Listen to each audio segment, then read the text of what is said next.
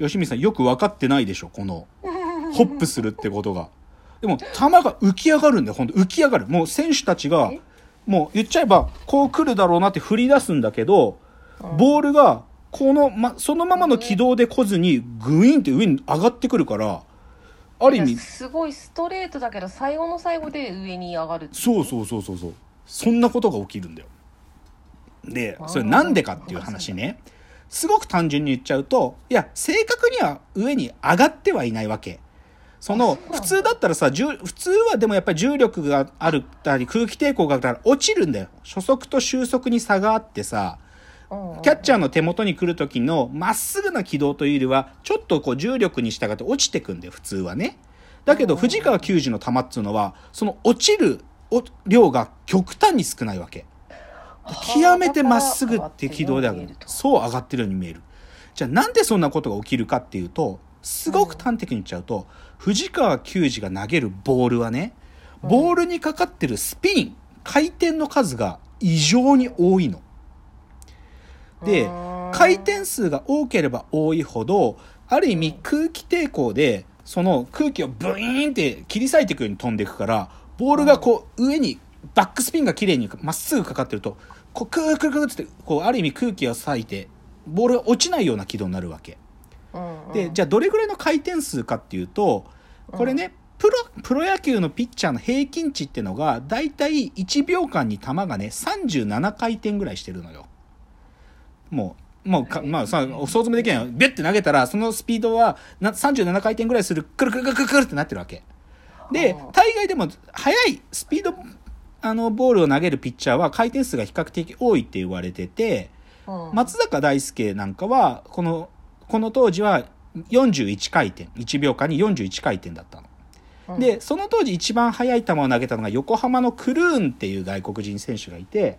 これは160キロぐらい投げてたんだけど、そいつでも43回転だったのね。じゃあ、藤川球児は、でもストレートで言うと150キロぐらいなの。まあ、まあ、まあまあ速いけど、でも、クルーンよりは遅いんだけど、でも回転数がどうかというと、45回転、1秒間で。で、で、しかもね、かつ、こう、上から投げるっつってもさ、綺麗にまっすぐバックスピンじゃなくて、ちょっとその中心軸が斜めになってて、大体こう地面に対して30度ぐらい曲がってたりすることはまあ普通なのよだけど藤川球児のボールは本当に地面から5度ぐらいしかその中心軸がずれてなくて綺麗に逆回転バックスピンがかかるからすごい本当に空気抵抗を綺麗に受けてだからこうもうボールがホップするみたいな軌道になるわけ。で実際計算でね普通のピッチャーが投げた時にキャッチャーの手元に届く時のある意味ボールの軌道と同じ軌道で藤川球児が投げ始めた時にキャッチャーの手元に届く時のある意味高低差。普通は落下しちゃってここになるんだけど藤川球児がどれぐらいじゃあその高さに差があるかっていうと30センチ違うんだよ。すごくない？普通のピッチャーが投げる軌道で振りを振ってたらその30センチ上のとこボール通ってくるんだよ。バッター当たるわけないでしょ。確かに。そうでしょ。だからもう。この人しか出せない。そう。魔球。魔球なんだよ。だから普通はさ魔球って漫画の中で魔球魔球って言ったってさいろんな変化するボールのことを魔球って散々言う,、けど藤川球児のボールはストレートなのに当たんない魔球なんだよ。すごいでしょ。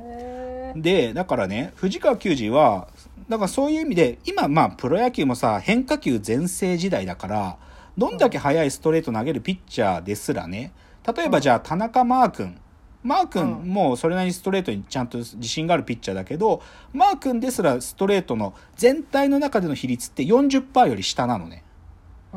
で、藤川球児全盛期ストレートの比率75%だよ。4球に3球ストレート投げてる。あと藤川球児フォークしか投げねえから、まあスライダーはたまに投げるけど、でも基本はもう全部ストレートで押していくわけ。だってそれで空振り取れちゃうんだから。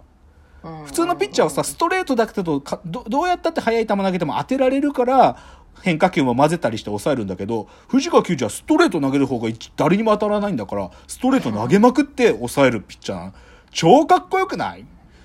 で、な、なんでそれができたんだろう。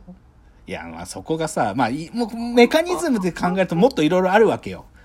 でもでも数値も明らかにしててその非コンタクト率っつって空く空振りする率バットにボールが当たらない率を非コンタクト率って言ってデータ取ってる人たちもいるんだけど藤川球児の非コンタクト率は異常なの。もうみんなが空振りする。全然当たんないのよ。でねで僕ね一番しびれたこの2000年代の野球シーンで一番しびれたシーンはまさに藤川球児が作ってくれたシーンで、うん。あのね2006年シーズンだから藤川球児が2005にブレイクしてである意味そのもう最初からもう今年は抑え藤川って形でいった2006年シーズンにね藤川球児はその点を取られないイニングその何回を何回点を取られないかっていう無失点記録で47回3分の2っていうとんでもない記録やったっけだから普通のピッチャーで言ったら先発ピッチャーで言ったら5試合以上点取られないみたいなことやったわけよ。でこの人だけで勝ってるみたいな。いやでもそう基本はもう藤川投げたらもう誰も打てないし点も取られないっていうそういう状態だったわけ。でその年ねだからもうその前半戦の主役は明らかに藤川球児ででその前半戦と後半戦の間にあるオールスターゲームにまあ藤川も当然ダントツの投票で選ばれるわけよ。そこでね藤川球児がねうん。そのね当時の西武の主砲でカブレラってやつとの対戦だったわけよ。うん。でそのか西武の4番だよカブレラって。めっちゃもうそれこそ王さんの55本に並んだバッターだよ。そのいつに対してこうやって全球ストレート投げるっていう予告ストレートしたの。すごくない？予告ホームランって漫画で見たことあるけどさドカベンでも予告ストレートしたのなんてあのあ青田高校の中西弓道だけだよ。それがさ、プロの世界でさ、予告ストレート西武の4番のカブレラに、こうやって、俺今からストレートしか投げねえからってやったんだよ。それで、もう全部ストレート。そしたら、カブレラ一回もバットに当たんなくて空振り三振したんだよ。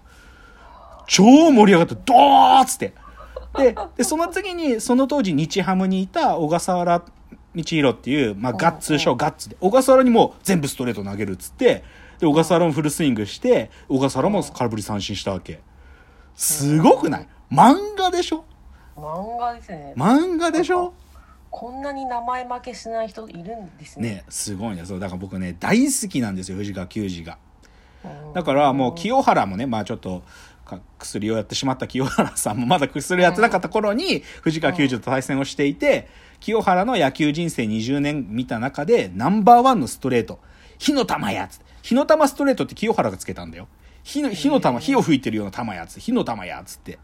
うんで、あとね、それこそ2006年に WBC っていうそのワールドベースボールクラシックってアメリカ代表とも戦ってるんだけど、そのアメリカ代表の当時の4番、アレックス・ロドリゲス、A ロッドってやつ、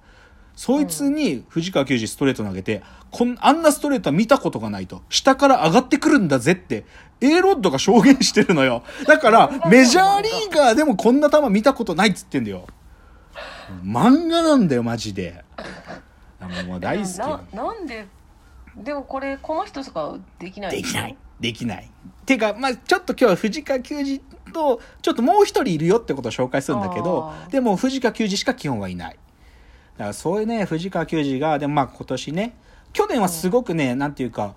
この年、今もう藤川球児40歳なんだけど、去年39歳の年で、でもすすごいいい成績出して、今年も頑張るのか、頑張れるかなと思って、やっぱりまあコロナの影響なんかで調整もあんまりなかなか難しい中で、自分が思うようなパフォーマンスじゃないっていうので、まあ引退っていうふうに本人は決めたって言ってたけど、でもね、やっぱり藤川球児はね、甲子園がよく似合うんですよ。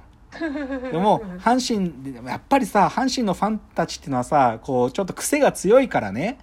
怖いの。こう、やじったりもしてくるし、もう野球好きなおじさんたちたくさんいるから、こ怖いんだよ。だけどうん、藤川球児の登場曲ってね、それこそ僕ら世代のあの、リンドバーグってさ、今すぐキスミーって歌ってたあの、リンドバーグの、Every little thing, every precious thing って、Every little thing かけがえのないって歌なのね。それをおじさんたちがもう手拍子して大喜びで歌うんだよ。その怖い阪神のファンたちが。でもそれかかるともう藤川球児出てきたっつって。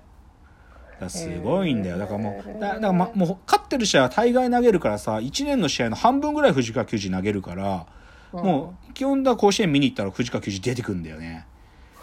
いやだから僕今年まだまだだから残り2ヶ月試合あるから僕、まあ、甲子園で見れたらと思ってたんだけどちょっとな、でも藤川球児が投げる。で今1軍にいないからでも引退前にもう一回藤川球児のストレート生で見たいなって思う。僕一回神宮でしか見たことないんだよね